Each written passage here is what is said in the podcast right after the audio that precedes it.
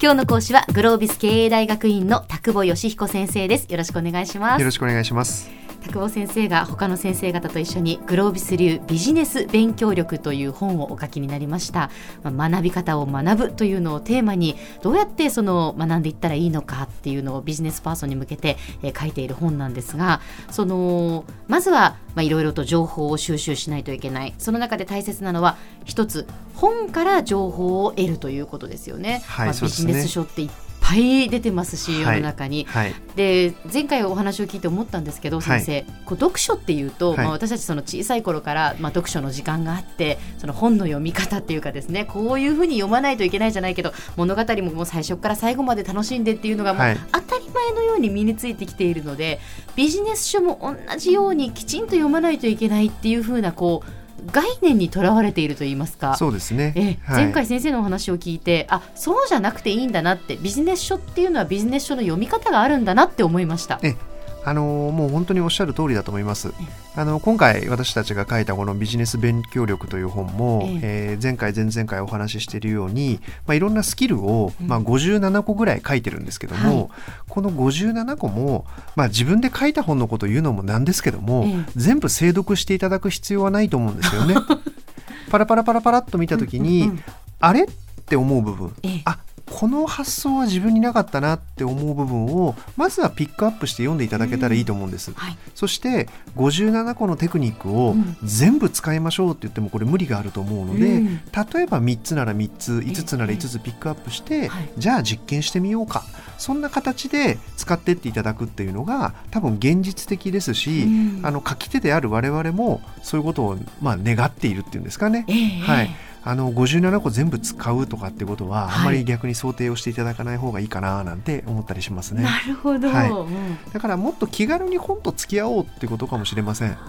はい、そうですね、えー、ちょっとあの話ずれるかもしれませんけどね、えー、有名なあのアメリカだったと思いますけどもなんか実験でですね、えー、お父さんお母さんが持っている本の数と、はい、子供が読む本の数っていうのは結構相関するっていう話があるんですよ。ほう。でもう一個の話はですね、えー子供は親がやれと言ってもやらないが、うん、親がしていることはするようになるっていう話もあるんですよね。なるほど。つまり、ええ、本を読みなさいと親がいくら子供に言ってもですね、多分子供は読まないですね。でも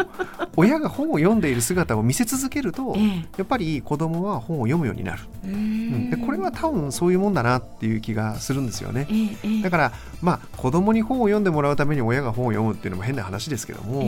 まあなんか親がちゃんとなんかこう本との付き合い方、うん、えー、みたいなことを分かって、えー、まあいろんな本をこう楽しそうに見ている読んでいるみたいなことがあれば、はい、まあ、それ見てれば本ってこうやって読むんだなみたいなことも子供にも自然に伝わるでしょうしそんなこともちょっと思ったりもします、えー、はい、親にとって本が身近なものでないのに子供に身近なわけないですもんね。そうなんですよね。はい。でそうするとあの最近その子供の能力は何歳までに読んだ本の量に決まるみたいな、なんかそんなタイトルの本もあったように 記憶してますけどはい、まあ、でも大事な部分だとは思いますよね。はい、そうですね。やっぱり書いてあるものを見て理解する、そして考えるっていう能力は普遍性高いですからね。はい、じゃあですね、今回はその続きとして、まあ、本を選ぶテクニック、まあ、これは結構大事かなというふうに思うんですが、特に自分にとって新しい分野のことを学ぼうみたいなことを思った時はですね、はい、ぜひ全体像がわかるような中学生か高校生の教科書ぐらいのレベルのものを探してほしいってことなんですね。はいえー、私は年末にですね来年の学びのテーマみたいなことを決めたりします仕事とは全然関係なくですね。あそうですか、はいで、えー、来年はこういうことについてなんか学んでみようって決めるんですよね。ご自身できちんとテーマをお決めになるんですね、はい、先生。さすがですね。で大体ですけども、うん、それに関係する本を月にまあ1冊か2冊は絶対読もうとい。うことを大体決めます。はい、そうするとまあ年間に、えー、十数冊から20冊ぐらいそのテーマについてまあ本を読むんですけども、はい、えー、何年か前に昭和史っていうのを設定したことがあったんですね。昭和史。昭和史、はい、昭和の歴史についてもう一回学んでみようと、ねええ、そうすると昭和っていうのはまあいろんなことがあった時代なわけですけども、まあ、政治家の視点で書かれたものもあれば戦争とかもありますかしたから、えまあ、その戦争みたいなことの、えー、側面で書かれたものもあれば、え、まあ、当然中国の視点アメリカの視点韓国の視点いろんな視点で書かれた本当に大量の書物があるわけですよね。でそのいろんな視点でものを見た時に自分の発想っていうものがまず生まれてくると思うんですけども、はい、そこが自分にとってもし本当に新しいものであるならば、うん、一番最初に読むべきはやっぱり中学校か高校の歴史の教科書なんですよね。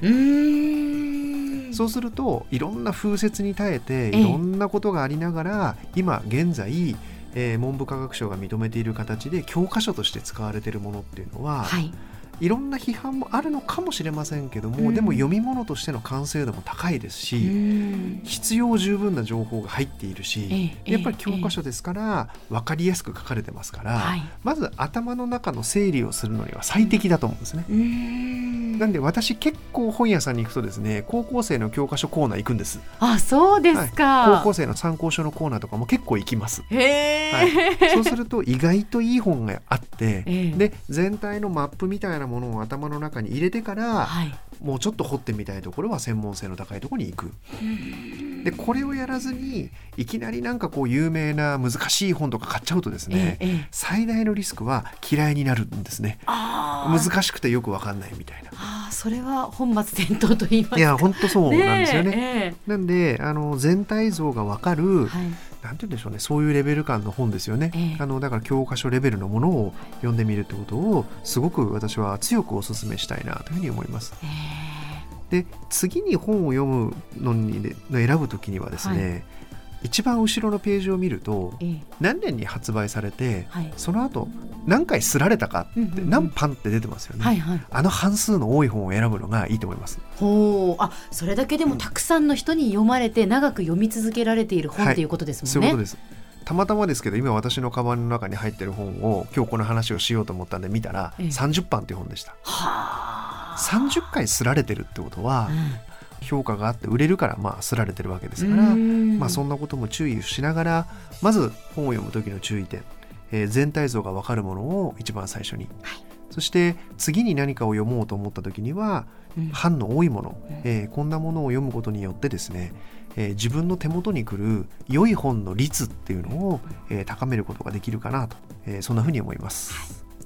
今日の講師はグロービス経営大学院の田久保義彦先生でした。どうもありがとうございました。はいありがとうございます。